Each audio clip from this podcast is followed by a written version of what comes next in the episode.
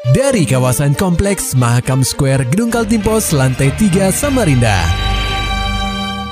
96,8 KPFM. Kita akan ikuti program KP Flash News.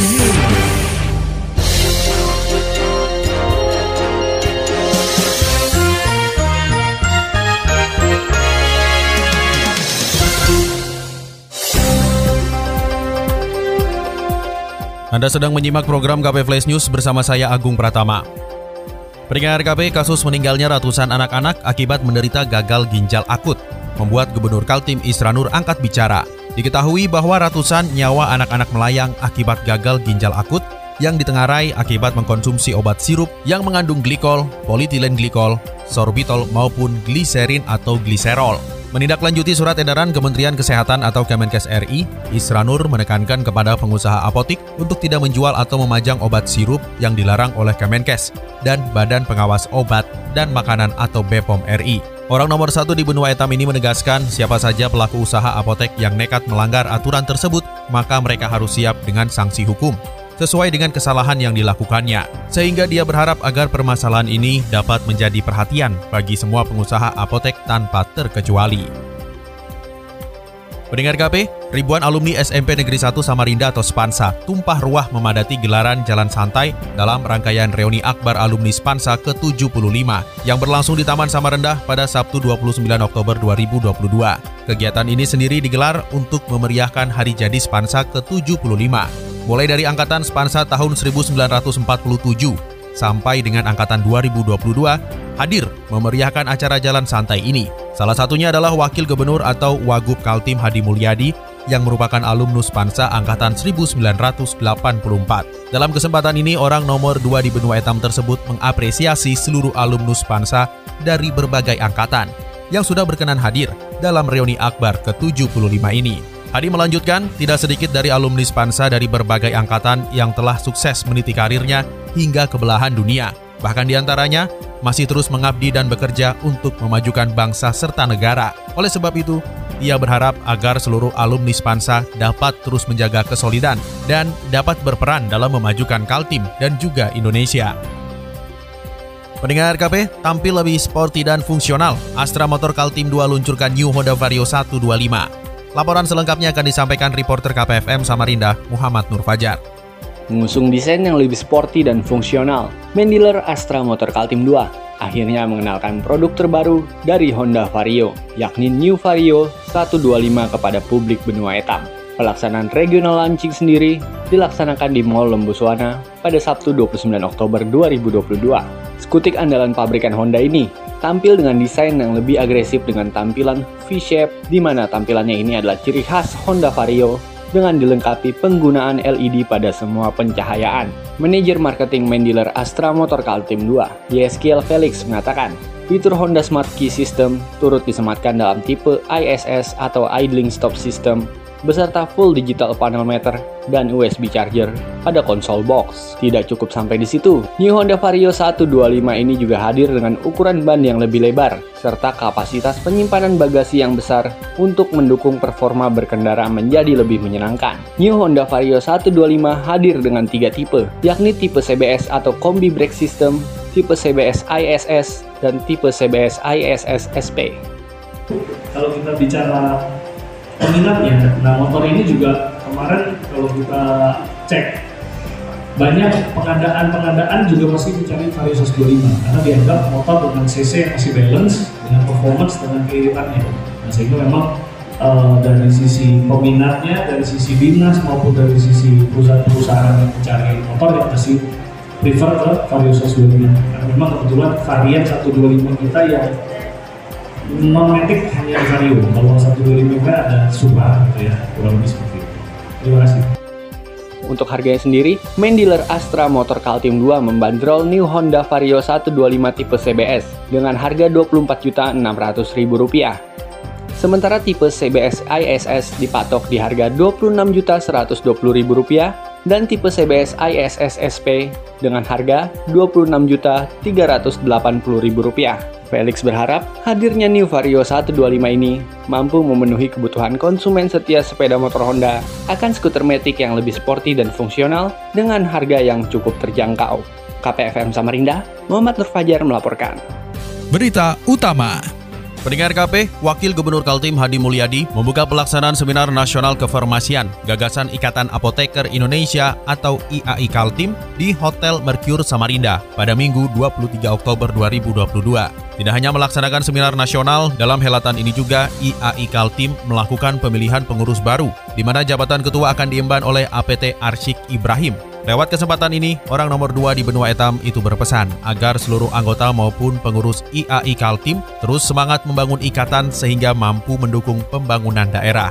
Bukan tanpa alasan, Hadi menuturkan peran semua pihak sangat diharapkan ketika Kaltim telah ditetapkan sebagai Ibu Kota Negara atau IKN. Sebagai upaya untuk mewujudkan hal tersebut, khususnya di bidang kefarmasian, Hadi meminta agar pengurus IAI memiliki prinsip-prinsip dalam bekerja, yaitu semangat bekerja keras, mencintai pekerjaan, tulus ikhlas, serta mampu menjalin kerjasama. Apabila semuanya sudah terpenuhi, maka program apa saja atau pekerjaan yang berat akan terasa mudah, apalagi IAI harus berhubungan dengan kesehatan masyarakat. Pendengar KP, pelajar asal Polandia atas nama Maria berkunjung ke rumah dinas Wakil Gubernur Kaltim di Jalan Wilono, Samarinda, pada Kamis 27 Oktober 2022. Maria yang mengikuti program pertukaran pelajar itu melakukan pertemuan dengan Wakil Gubernur Kaltim Hadi Mulyadi. Hadi mengatakan program pertukaran pelajar ini sangat baik sebagai promosi kultur Indonesia kepada dunia internasional. Orang nomor dua di Kaltim itu berpesan kepada Maria agar kesempatan ini dimanfaatkan untuk mengenal tentang budaya Indonesia lebih dalam. Sementara itu, Kepala Dinas Pendidikan dan Kebudayaan atau Disdikbud Kaltim, Muhammad Kurniawan, menyebutkan selamat datang kepada Maria yang terpilih menjadi siswa SMA di Benua Etam. Sementara itu pendengar KP Dinas Pendidikan dan Kebudayaan atau Disdikbud Kaltim turut membantu upaya penurunan stunting di Benua Etam. Gelaran sosialisasi bertajuk Pelajar Peduli Stunting digelar Disdikbud Kaltim di SMA Negeri 8 Samarinda pada Senin 10 Oktober 2022. Sosialisasi pelajar peduli stunting ini melibatkan pasukan pengibar bendera atau Paskibra Nasional. Di antara anggota Paskibra Nasional yang turut serta dalam sosialisasi adalah Muhammad Remiza Baihaki dari SMA Negeri 2 Samarinda dan Putri Shailendra asal SMA Negeri 3 Samarinda yang menjadi Paskibra Nasional pada tahun 2021 lalu. Kepala Bidang Pembinaan SMA Disdikbud Kaltim Mispoyo menjelaskan terbentuknya pelajar berprofil Pancasila, tak luput dari peranan penting Remiza dan Putri yang telah mengukir prestasi di kancah nasional. Tak hanya itu, Miss Poyo menambahkan kedua paskibra nasional ini bisa menjadi teladan bagi siswa lain. Selain mengukir prestasi, juga memiliki fisik yang bagus, sikap, dan pengetahuan. Selain SMA Negeri 8 Samarinda, Disdikbud Kaltim juga telah menggelar sosialisasi pelajar peduli stunting di SMA Negeri 2 Samarinda, SMA Negeri 11 Samarinda, dan SMA Al-Islah. Pendengar KP, Dinas Pendidikan dan Kebudayaan atau Disdikbud Kaltim merespons isu terkait belum terbayarkannya insentif pegawai di sektor pendidikan. Insentif yang belum cair sejak 4 bulan lalu itu adalah tambahan penghasilan pegawai atau TPP untuk pegawai pemerintah dengan perjanjian kerja atau P3K guru di lingkungan Pemprov Kaltim.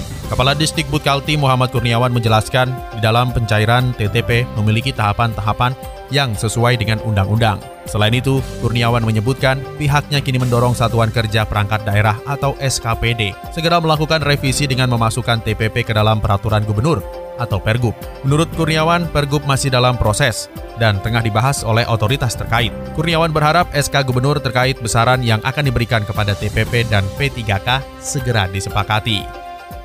Sesaat lagi kita akan simak Parlementaria DPRD Kaltim persembahan dari 968 KPFM Samarinda.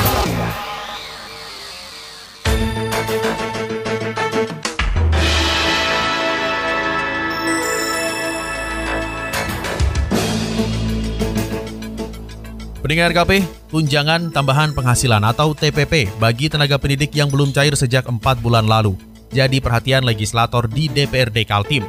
Insentif tersebut ditujukan bagi 1.170 guru yang berstatus pegawai pemerintah dengan perjanjian kerja atau P3K di lingkungan Pemprov Kaltim. Anggota Komisi 4 DPRD Kaltim, Salehudin, mendorong Pemprov segera memberikan kejelasan pencairan TPP tersebut sehingga masalah tak menjadi berlarut-larut. Salehudin juga mengingatkan kepada Disdikbud Kaltim untuk segera menangani persoalan kejelasan TTP kepada guru P3K dengan berkoordinasi langsung kepada Gubernur Kaltim Isranur. Menurut politisi Partai Golkar itu, kondisi ribuan P3K terbilang memprihatinkan sebab harus dituntut beradaptasi dengan lingkungan baru di wilayah mereka mengabdi. Terlebih, mereka dihadapkan dengan keterlambatan pencairan TPP tersebut. Ketersediaan listrik di benua Etam menjadi atensi anggota Komisi 2 DPRD Kaltim, Eli Hartati Rashid. Ia mendorong penyediaan listrik tak hanya berasal satu sumber perusahaan listrik negara atau PLN semata. Eli menjelaskan, dorongan ini menindaklanjuti langkah pemerintah yang terus menggaungkan peralihan penggunaan energi tak bisa diperbaharui ke energi baru terbarukan atau EBT. Menurut Eli, jika kebutuhan listrik hanya disediakan oleh satu penyedia perusahaan listrik saja, maka dikhawatirkan pemerataan listrik di seluruh kabupaten kota tidak akan bisa terwujud. Eli menyebutkan masih banyak wilayah-wilayah yang belum dapat teraliri listrik, khususnya wilayah yang berada di pinggiran dan pedalaman. Jika banyak sumber, tentu akan mencegah fenomena monopoli listrik di Kaltim.